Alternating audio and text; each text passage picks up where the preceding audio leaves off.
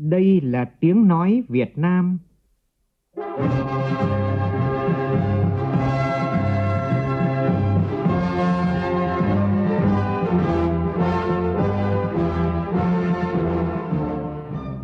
là tiếng nói Việt Nam, phát thanh từ Hà Nội, thủ đô nước Cộng hòa xã hội chủ nghĩa Việt Nam.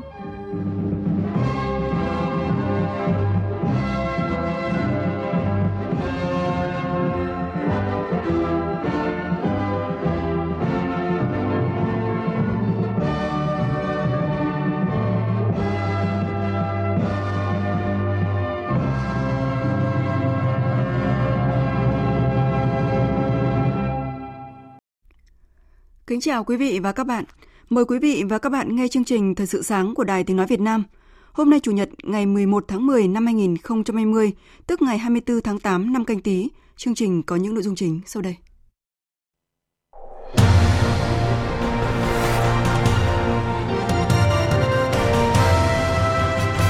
Hơn 200 điển hình dân vận khéo sẽ được tuyên dương tại lễ kỷ niệm 90 năm truyền thống ngành dân vận của Đảng và Đại hội thi đua yêu nước ngành dân vận diễn ra sáng nay tại Hà Nội.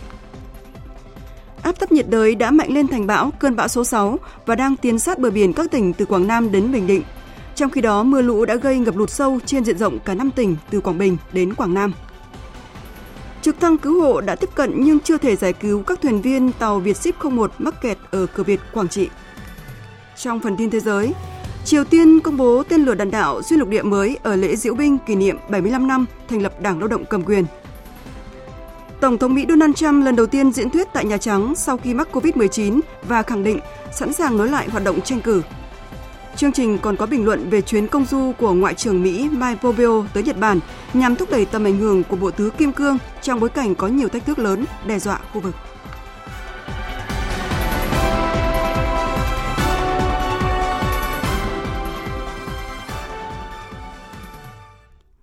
Bây giờ là nội dung chi tiết. Trước tiên là tin bão khẩn cấp, cơn bão số 6. Sáng sớm nay, áp thấp nhiệt đới đã mạnh lên thành bão, cơn bão số 6 năm 2020 và có tên quốc tế là Linfa. Hồi 1 giờ ngày 11 tháng 10, vị trí tâm bão ở vào khoảng 14,5 độ Vĩ Bắc, 111,2 độ Kinh Đông, cách Quảng Nam khoảng 310 km, cách Quảng Ngãi khoảng 250 km, cách Bình Định khoảng 230 km về phía đông. Sức gió mạnh nhất vùng gần tâm bão mạnh cấp 8, tức là từ 60 đến 75 km một giờ, giật cấp 10. Bán kính gió mạnh từ cấp 6 trở lên khoảng 150 km tính từ tâm bão. Dự báo trong 12 giờ tới, bão di chuyển theo hướng Tây Tây Bắc, mỗi giờ đi được khoảng 20 km. Đến 13 giờ ngày 11 tháng 10, vị trí tâm bão ở vào khoảng 15 độ Vĩ Bắc, 109 độ Kinh Đông, ngay trên bờ biển các tỉnh từ Quảng Nam đến Bình Định. Sức gió mạnh nhất vùng gần tâm bão mạnh cấp 8, tức là từ 60 đến 75 km một giờ, giật cấp 10. Trong 12 đến 24 giờ tiếp theo, bão di chuyển theo hướng Tây, mỗi giờ đi được 15 đến 20 km, đi vào đất liền các tỉnh từ Quảng Nam đến Bình Định, sau đó suy yếu thành áp thấp nhiệt đới. Đến 1 giờ ngày 12 tháng 10, vị trí tâm áp thấp nhiệt đới ở vào khoảng 15,2 độ Vĩ Bắc, 107 độ Kinh Đông, trên đất liền phía Nam Lào. Sức gió mạnh nhất vùng gần tâm áp thấp nhiệt đới mạnh cấp 6, tức là từ 40 đến 50 km một giờ, giật cấp 8. Vùng nguy hiểm trên Biển Đông trong 24 giờ tới, gió mạnh từ cấp 6, giật từ cấp 8 trở lên. Phía Bắc, vĩ tuyến 12,5 độ Vĩ Bắc, phía Tây kinh tuyến 113 độ Kinh Đông. Toàn bộ tàu thuyền hoạt động trong vùng nguy hiểm đều có nguy cơ cao chịu tác động của gió giật mạnh. Cảnh báo gió mạnh trên đất liền. Do ảnh hưởng của bão, từ sáng nay, trên đất liền các tỉnh thành từ Đà Nẵng đến Bình Định có gió mạnh cấp 6, cấp 7, giật cấp 9. Riêng đất liền ven biển các tỉnh Quảng Nam, Quảng Ngãi có gió mạnh cấp 7, cấp 8, giật cấp 10. Ở Thừa Thiên Huế có gió mạnh cấp 6, giật cấp 8. Ở Quảng Trị, Phú Yên có gió giật mạnh cấp 6, cấp 7. Cảnh báo mưa lớn trên đất liền. Từ nay đến ngày 13 tháng 10, ở các tỉnh Trung Trung Bộ và Nam Trung Bộ có mưa rất to, có nơi đặc biệt to, với tổng lượng mưa phổ biến ở các tỉnh từ Thừa Thiên Huế đến Quảng Nam từ 500 đến 700 mm, có nơi trên 700 mm. Các tỉnh Quảng Trị, Quảng Ngãi từ 400 đến 600 mm. Các tỉnh Quảng Bình, Bình Định, Phú Yên từ 300 đến 500 mm. Ở Nam Hà Tĩnh và khu vực Bắc Tây Nguyên từ 200 đến 300 mm. Cấp độ rủi ro thiên tai cấp 3. Thưa quý vị, như vậy là áp thấp nhiệt đới đã mạnh lên thành bão cơn bão số 6 và đang áp sát đất liền các tỉnh từ Quảng Ngãi đến Bình Định, dự báo gây gió mạnh và mưa to. Trong khi đó, hôm nay đã là ngày thứ tư, người dân các tỉnh Bắc Trung Bộ phải chống chọi với mưa lũ. Ngập lụt sâu trên diện rộng cả năm tỉnh từ Quảng Bình và đến Quảng Nam. Nghiêm trọng nhất là tại tỉnh Quảng Trị, nước lũ ngập toàn tỉnh, hàng chục nghìn căn nhà chìm trong biển nước. Đường sắt Bắc Nam qua Quảng Bình, Quảng Trị, Thừa Thiên Huế đã bị tê liệt hoàn toàn. Riêng tại tỉnh Thừa Thiên Huế, nước trên sông Bồ vượt mức lũ lịch sử năm 1999. Lũ lụt đã và đang gây ra những thiệt hại lớn về người và tài sản. Ông Phan Ngọc Thọ, Chủ tịch Ủy ban dân tỉnh Thừa Thiên Huế cho biết, tỉnh đã yêu cầu các địa phương nêu cao tinh thần cảnh giác, chủ động sơ tán người dân khi cần thiết. Triển khai ngay cái phương án hỗ trợ kịp thời cùng phải chịu lũ và ngâm trong nước lũ ở Quảng Điền, ở Phong Điền do ảnh hưởng của cái việc nước lũ về và triều dân cho nên lũ ở trong khu vực này có khả năng kéo dài. Nếu chúng ta không có giải pháp kịp thời trong việc điều tiết nước cũng như là cảnh báo người dân thì rõ ràng nó sẽ ảnh hưởng đến cuộc sống một thời gian dài ở khu vực thấp lũ. Nhận định về khả năng kéo dài của mưa lũ ở khu vực miền Trung, ông Hoàng Phúc Lâm, Phó Giám đốc Trung tâm Dự báo Khí tượng Thủy văn Quốc gia cho biết, khả năng mưa lớn trên diện rộng sẽ còn liên tiếp xảy ra và thành từng đợt. Mưa lớn liên tiếp tiếp diễn trong khi các hồ nước đã chứa đầy, không còn hoặc ít khả năng cắt lũ. Đất cũng đã ngâm nước trong nhiều ngày nên sẽ gây ra tình trạng sạt lở. Ông Hoàng Phúc Lâm cảnh báo. Cái khả năng xảy ra hình thế liên tiếp gây mưa lớn cho khu vực Trung Bộ tương đối là dài 10 ngày tới là chưa có dấu hiệu chấm dứt. Kéo theo đấy thì là mưa lũ rồi ngập lụt hiện nay vẫn chưa rút. Nước sông vẫn đang rất cao. Cho nên là trong vòng 10 ngày tới là liên tục là các cái thông tin ờ, về thiên tai như thế, mưa lớn này, bão kèm theo bão này, gió mạnh này thì sẽ nâng cái mức độ rủi ro lên rất là cao. Mấy ngày tới mà có mưa tiếp là còn có kéo theo nguy cơ ngoài ngập lụt ra thì còn có sạt lở nữa. Về công tác cứu hộ các thuyền viên và ngư dân mắc kẹt trên tàu Vietship 01 ở vùng biển cửa Việt Quảng Trị, chiều tối qua, Bộ Quốc phòng đã điều động trực thăng để tiếp cận khu vực gặp nạn nhưng chưa thể giải cứu các thuyền viên. Phóng viên Thanh Hiếu, thường trú tại miền Trung, thông tin. Do điều kiện đêm tối, sóng to gió lớn, nên trực thăng vẫn chưa cứu được các thuyền viên và ngư dân. Sau 20 phút bay trên tàu gặp nạn, trực thăng rời đi, về đầu tại sân vận động huyện Gio Linh máy bay trực thăng tiếp cận tàu gặp nạn trong điều kiện đêm tối, gió to, nhưng đã thả một loạt pháo tròn, thực phẩm xuống khu vực tàu, đồng thời thả giấy xuống tàu. Hiện trên tàu vẫn còn 9 người, trong đó có hai người bị thương. Thiếu tướng Hà Thọ Bình, Phó Tư lệnh quân khu 4 cho biết, việc tập tế được đường sữa giúp người gặp nạn có thể cầm cự được lâu hơn. Chỉ có đường sữa là họ bên phi công mà đã ghi nhận được là đã nhận được. Chất là máy bay xuống rồi thả rất là nhiều rồi. Cả là phối hợp tàu với dân có cái dây mà quan sát mà họ nối được vào bờ với đất liền rồi thì kết hợp cả hai phương tiện này thì sẽ cứu được rồi Tại Quảng Nam, đồn biên phòng Cửa Đại và Hải đội 2 biên phòng Quảng Nam tối qua đã tạm thời cố định neo đậu 6 xà lan và đưa 6 công nhân bị trôi giạt trên biển vào bờ an toàn. Cũng tại Quảng Nam, do mưa lớn kéo dài, đập Cát Bầu ở xã Duy Phú, huyện Duy Xuyên bị vỡ, hàng trăm ngàn mét khối nước chảy xuống vùng hạ du, gây ngập nhiều diện tích và hoa màu và nhà cửa của người dân. Chính quyền xã Duy Phú đã cử lực lượng dân quân cùng lực lượng chức năng đến giúp sơ tán người dân đến địa điểm an toàn. Và những thông tin cập nhật về bão số 6 và tình hình mưa lũ tại các tỉnh miền Trung sẽ được chúng tôi liên tục cập nhật trong các bản tin và chương trình thời sự của Đài Tiếng Nói Việt Nam. Mời quý vị và các bạn chú ý theo dõi. Thời sự VOV, nhanh, tin cậy, hấp dẫn. Lễ kỷ niệm 1010 năm Thăng Long Hà Nội diễn ra tối qua tại vườn hoa Lý Thái Tổ. Dự lễ kỷ niệm có Ủy viên Bộ Chính trị, Thường trực Ban Bí thư Trần Quốc Vượng, Phó Chủ tịch Quốc hội Tòng Thị Phóng, Phó Thủ tướng Bộ trưởng Bộ Ngoại giao Phạm Bình Minh, Đại tướng Tô Lâm, Bộ trưởng Bộ Công an, Bí thư Thành ủy Hà Nội Vương Đình Huệ cùng các đồng chí lãnh đạo, nguyên lãnh đạo Đảng, Nhà nước, các bộ ngành và đông đảo nhân dân thủ đô. Tổng Bí thư Chủ tịch nước Nguyễn Phú Trọng gửi lãng hoa chúc mừng. Phản ánh của phóng viên Huy Nam. Phát biểu tại lễ kỷ niệm, Bí thư Thành ủy Hà Nội Vương Đình Huệ nhấn mạnh, kỷ niệm 1010 năm Thăng Long Hà Nội là dịp để chúng ta khẳng định những phẩm chất cao quý và tốt đẹp của thủ đô văn hiến, anh hùng, hòa bình, hữu nghị, sáng tạo. Hơn 20 năm trước, Hà Nội là một trong năm thành phố tiêu biểu trên thế giới và đại diện cho khu vực châu Á Thái Bình Dương, vinh dự được Tổ chức Giáo dục Khoa học Văn hóa Liên Hợp Quốc UNESCO trao tặng danh hiệu thành phố vì hòa bình. Suốt chiều dài lịch sử, Thăng Long Hà Nội vẫn tiêu biểu cho khát vọng hòa bình, chủ nghĩa nhân văn, tinh thần nhân đạo và hòa hiếu của dân tộc Việt Nam. Để xứng đáng với tổ tiên với lịch sử hào hùng, truyền thống văn hóa đặc sắc, truyền thống cách mạng vẻ vang, xứng đáng với niềm tin yêu và kỳ vọng của Đảng, Nhà nước. Với tinh thần Hà Nội vì cả nước, cùng cả nước, Đảng bộ và các tầng lớp nhân dân thủ đô nguyện đoàn kết một lòng, đồng tâm hiệp lực, đem tất cả tinh thần và sức lực, trí tuệ và tài năng xây dựng thủ đô ngày càng giàu đẹp, văn minh hiện đại. Tại buổi lễ đã diễn ra chương trình nghệ thuật đặc biệt mang tên Tỏa sáng đất rồng thiêng với sự tham gia của hơn 300 nghệ sĩ, diễn viên múa thuộc nhiều nhà hát trung ương và Hà Nội như Nhà hát Nhạc vũ kịch Việt Nam, Đoàn ca múa Quân khu 1, Học viện âm nhạc quốc gia, Học viện múa Việt Nam, Nhà hát trèo Hà Nội. Chương trình gồm 3 phần: Huyền thoại Thăng Long, nơi lắng hồn núi sông, Thăng Long Hà Nội, hội tụ và phát triển với những bài hát nổi tiếng về Hà Nội như truyền thuyết Hồ Gươm, Hà Nội linh thiêng hào hoa, Thăng Long Hà Nội bay lên, người Hà Nội tiến về Hà Nội. Các tiết mục trong chương trình nghệ thuật đã thể hiện được những lát cắt đầy cảm xúc về bước chuyển mình mạnh mẽ của mảnh đất văn hiến trong suốt 1010 năm lịch sử từ kinh đô Thăng Long đến thủ đô Hà Nội, ca ngợi truyền thống văn hiến, anh hùng, hào hoa và thanh lịch của đất rồng thiêng cũng như hành trình vươn lên mạnh mẽ của thành phố ngàn năm văn hiến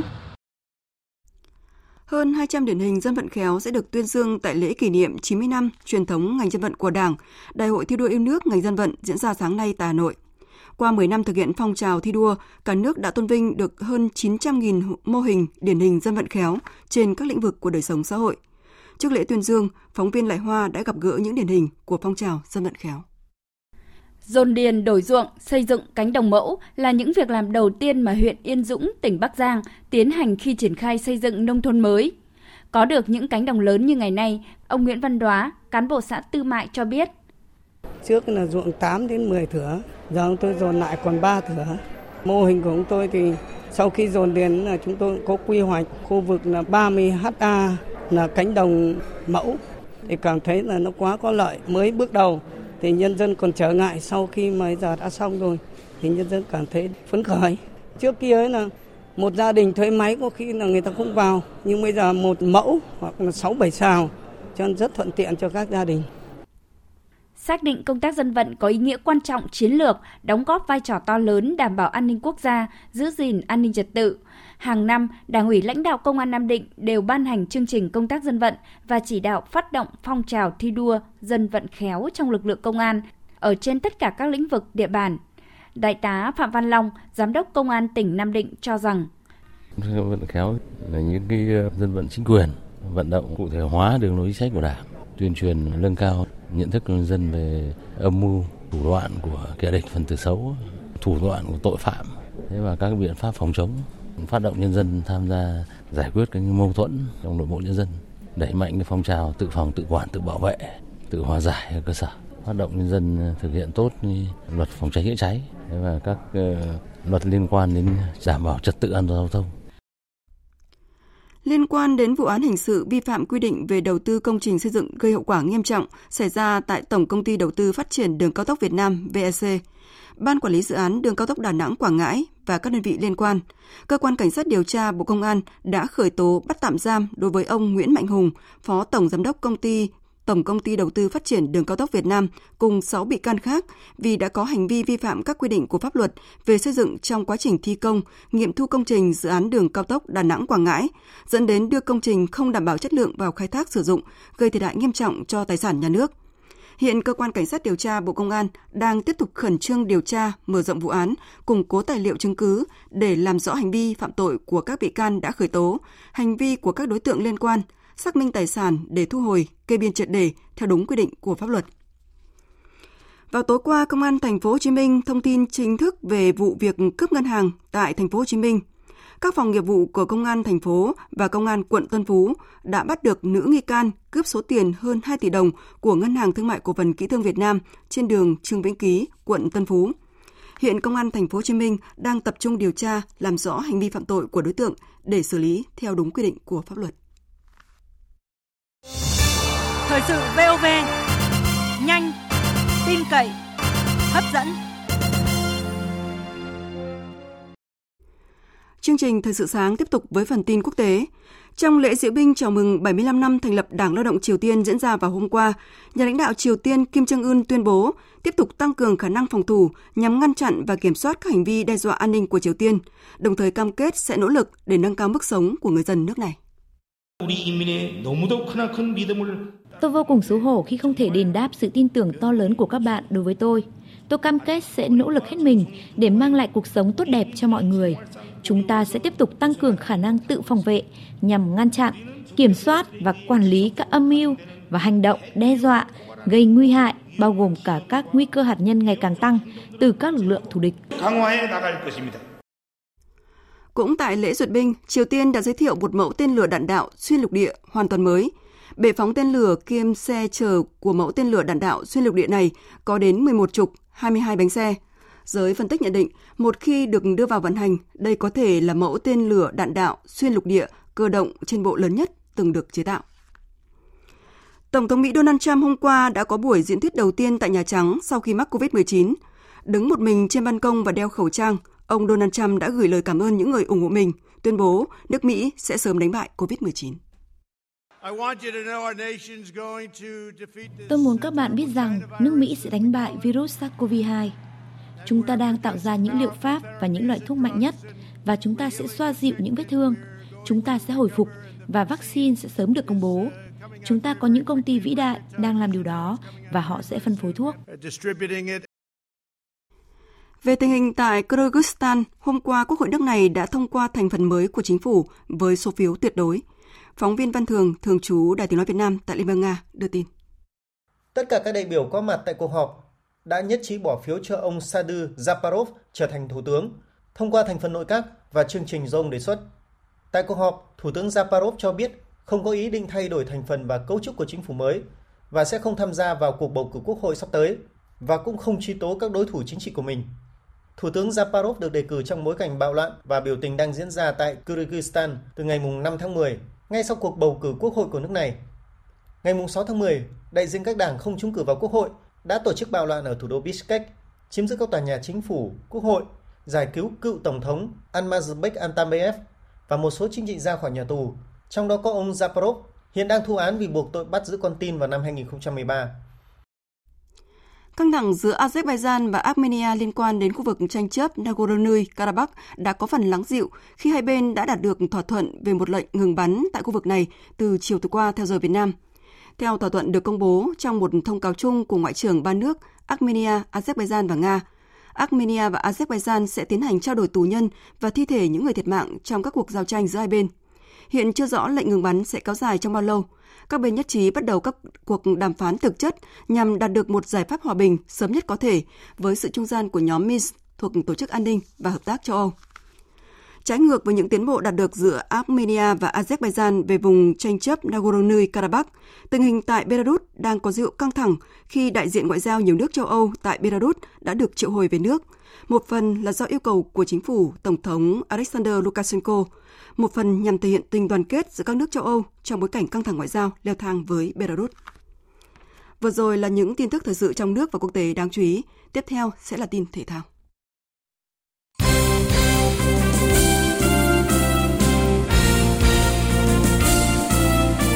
Chiều và tối qua trên các sân cỏ trong cả nước tiếp tục diễn ra các trận đấu vòng đầu tiên giai đoạn 2 giải bóng đá vô địch quốc gia 2020.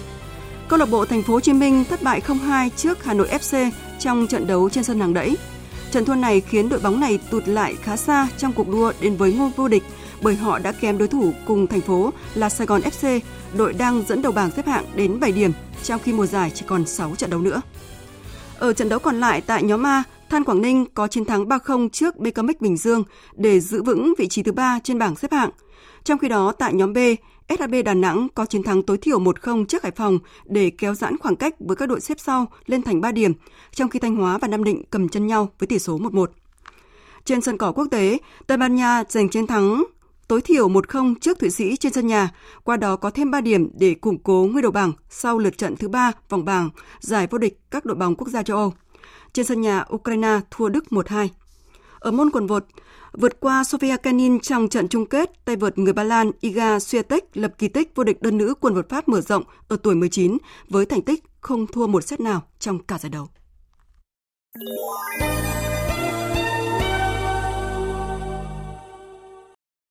Quý vị và các bạn đang nghe chương trình Thời sự sáng của Đài Tiếng Nói Việt Nam.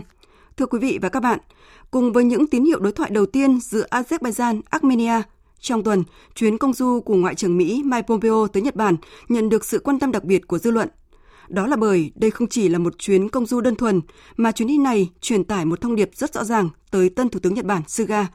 Mỹ luôn coi trọng mối quan hệ đồng minh Nhật Bản và Mỹ sẽ tiếp tục cùng Nhật Bản thúc đẩy tầm ảnh hưởng của Bộ Tứ Kim Cương trong bối cảnh có nhiều thách thức lớn đe dọa khu vực. Biên tập viên Hồ Điệp có bình luận nhan đề Một chuyến đi nhiều mục đích. Mời quý vị và các bạn cùng nghe. Trước tiên phải khẳng định rằng việc Ngoại trưởng Mỹ Michael Pompeo cắt ngắn lịch trình chỉ đến duy nhất Nhật Bản trong chuyến công du ba nước châu Á tuần qua cho thấy sự coi trọng của Mỹ đối với đồng minh Nhật Bản. Hơn nữa, việc ngay trong ngày đầu tiên của chuyến thăm, đích thân Thủ tướng Nhật Bản Suga tiếp đón ông Pompeo đã xua đi những hoài nghi trước đó về khả năng duy trì một mối quan hệ ổn định giữa hai đồng minh Nhật-Mỹ sau khi cựu Thủ tướng Abe Shinzo ra đi. Nói vậy để thấy rằng dù có bất cứ sự thay đổi nào, các nhà lãnh đạo Mỹ-Nhật luôn coi trục quan hệ này là xương sống để duy trì sự ổn định xuyên Thái Bình Dương, đặc biệt là trong bối cảnh các thách thức mới đang gia tăng, chẳng hạn như nguy cơ mất an ninh hàng hải trên biển Hoa Đông mà Nhật Bản luôn lo ngại. Chẳng thế mà trước thềm các cuộc gặp quan trọng ở thủ đô Tokyo, Ngoại trưởng Mỹ Michael Pompeo đã không ngần ngại ca ngợi vai trò của cựu Thủ tướng Abe Shinzo trong việc xây dựng quan hệ Nhật-Mỹ trở nên mạnh mẽ hơn bao giờ hết, mà còn bày tỏ sự lạc quan rằng xu hướng này sẽ tiếp tục dưới sự lãnh đạo của Thủ tướng Suga. Nếu như mối quan hệ đồng minh Mỹ-Nhật nhận được sự quan tâm đặc biệt của dư luận, thì mục tiêu thứ hai trong chuyến công du Nhật Bản của Ngoại trưởng Mỹ lại càng được chú ý hơn – sự hiện diện của Thủ tướng Suga trong cuộc họp của Ngoại trưởng nhóm Bộ Tứ Kim Cương gồm Mỹ, Nhật Bản, Australia, Ấn Độ. Việc bốn ngoại trưởng bốn nước Bộ Tứ Kim Cương cam kết đẩy mạnh hợp tác vì một trật tự quốc tế tự do rộng mở dựa trên luật pháp quốc tế, bảo đảm hòa bình ổn định trong khu vực, cho thấy quyết tâm của Mỹ, Nhật Bản và các đồng minh nhằm ngăn chặn những hành vi phi pháp và tham vọng bành trướng ở khu vực châu Á Thái Bình Dương. Nói cách khác, tình thế và nguy cơ hiện nay đã thúc đẩy nhóm bộ tứ kim cương hồi sinh hoạt động mạnh mẽ hơn, thực chất hơn. Bình luận về những diễn biến chính trị ở khu vực hiện nay, có quan điểm cho rằng khu vực Ấn Độ-Thái Bình Dương trong tương lai sẽ được định hình bởi tham vọng của Trung Quốc, lợi ích của Ấn Độ, sự trỗi dậy trở lại của Nhật Bản, sự tự tin của Australia, sự hiện diện của Mỹ và nhận thức của ASEAN.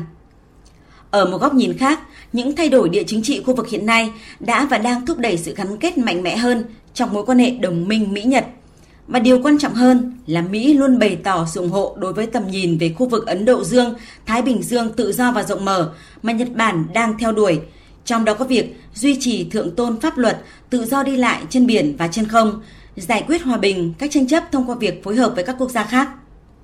Xin nhắc lại rằng, chính cựu Thủ tướng Abe Shinzo là người đầu tiên đã nêu lên ý tưởng về việc xây dựng một tầm nhìn khu vực Ấn Độ-Thái Bình Dương tự do và rộng mở cách đây 8 năm. Và ông cũng là người khởi xướng xây dựng nhóm bộ tứ Kim Cương. Vì thế, việc Mỹ luôn sát cánh cùng Nhật Bản trong việc thúc đẩy các sáng kiến này, cùng kiến tạo một khu vực Thái Bình Dương không chỉ là một sự ủng hộ đơn thuần, mà còn là một động thái củng cố lòng tin với đồng minh Nhật Bản và tiếp tục thúc đẩy vị thế vững chắc của Mỹ trong khu vực. Tính toán là thế, nhưng bối cảnh cạnh tranh chiến lược giữa các nước lớn, nhất là cạnh tranh chiến lược giữa Mỹ và Trung Quốc, có thể sẽ đặt nhóm bộ tứ kim cương trước những khó khăn lớn hơn. Địa lợi đã có, nhưng nhóm bộ tứ kim cương sẽ làm thế nào để hiện thực hóa kế hoạch tương lai và hành động khu vực nếu như không muốn để lỡ yếu tố thiên thời và đánh mất yếu tố nhân hòa? Đây là câu hỏi không dễ trả lời. Xét trên tổng thể, chuyến công du của Ngoại trưởng Mỹ tới Nhật Bản một lần nữa chứng tỏ hai bên đều coi trọng quan hệ đồng minh chiến lược hiện nay. Mặc dù vậy, việc duy trì quan hệ đồng minh ổn định với Mỹ trong thời gian tới vẫn là một nhiệm vụ không hề dễ dàng đối với Thủ tướng Nhật Bản Suga. Dư luận đang trông đợi quan hệ đồng minh Mỹ-Nhật sẽ có thêm nhiều bước tiến mới trên cơ sở đồng thuận, đồng lòng như hiện nay. Quý vị và các bạn vừa nghe bình luận của biên tập viên Hồ Điệp với nhan đề Một chuyến đi nhiều mục đích. Tiếp theo sẽ là những thông tin dự báo thời tiết. Dự báo thời tiết Mời quý vị và các bạn nghe bản tin dự báo thời tiết ngày và đêm 11 tháng 10 năm 2020. Phía Tây Bắc Bộ, ngày nắng, đêm không mưa, gió nhẹ. Nhiệt độ từ 20 đến 30 độ, có nơi trên 31 độ. Phía Đông Bắc Bộ và Thanh Hóa, ngày nắng, đêm có mưa vài nơi, gió Đông Bắc cấp 2, cấp 3. Nhiệt độ từ 20 đến 30 độ, vùng núi có nơi dưới 20 độ. Các tỉnh từ Nghệ An đến Thừa Thiên Huế, nhiều mây, có mưa vừa, mưa to, có nơi mưa rất to và rải rác có rông. Riêng các tỉnh từ Quảng Trị đến Thừa Thiên Huế có mưa to đến rất to, có nơi đặc biệt to, gió Bắc đến Tây Bắc cấp 3, cấp 4. Riêng Thừa Thiên Huế có gió mạnh cấp 6, giật cấp 8. Quảng Trị có gió giật cấp 6, cấp 7, nhiệt độ từ 21 đến 28 độ.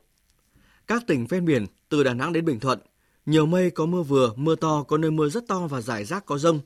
Riêng các tỉnh từ Đà Nẵng đến Quảng Ngãi có mưa to đến rất to, có nơi đặc biệt to. Phía Bắc, từ Đà Nẵng đến Bình Định, có gió mạnh cấp 6, cấp 7, giật cấp 9. Riêng đất liền ven biển các tỉnh Quảng Nam, Quảng Ngãi có gió mạnh cấp 7, cấp 8, giật cấp 10. Phía Nam, gió Tây Nam cấp 3, cấp 4. Phú Yên có gió giật cấp 6, cấp 7. Nhiệt độ từ 23 đến 30 độ. Tây Nguyên, nhiều mây, phía Bắc có mưa vừa, mưa to, có nơi mưa rất to.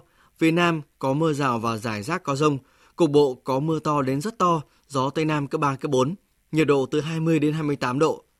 Các tỉnh Nam Bộ, nhiều mây có mưa rào và rải rác có rông, cục bộ có mưa to đến rất to, gió Tây Nam cấp 3.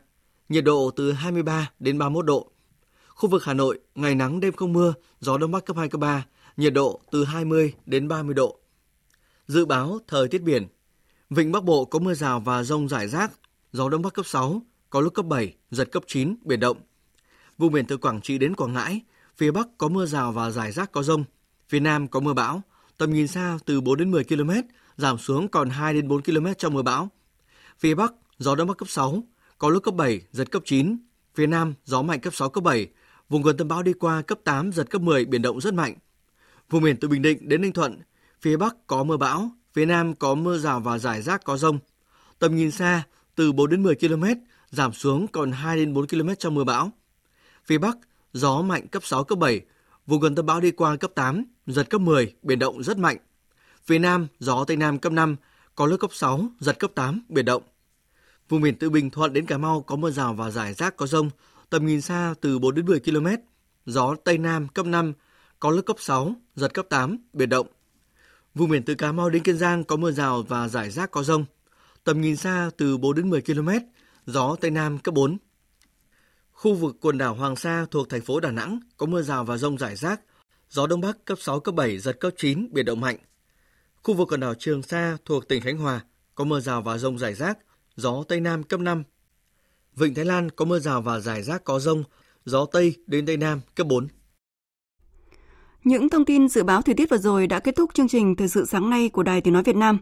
Chương trình do biên tập viên Minh Châu biên soạn và thực hiện với sự tham gia của phát thanh viên Thành Tuấn và kỹ thuật viên Thanh Tùng, chịu trách nhiệm nội dung Lê Hằng. Cảm ơn quý vị và các bạn đã quan tâm lắng nghe.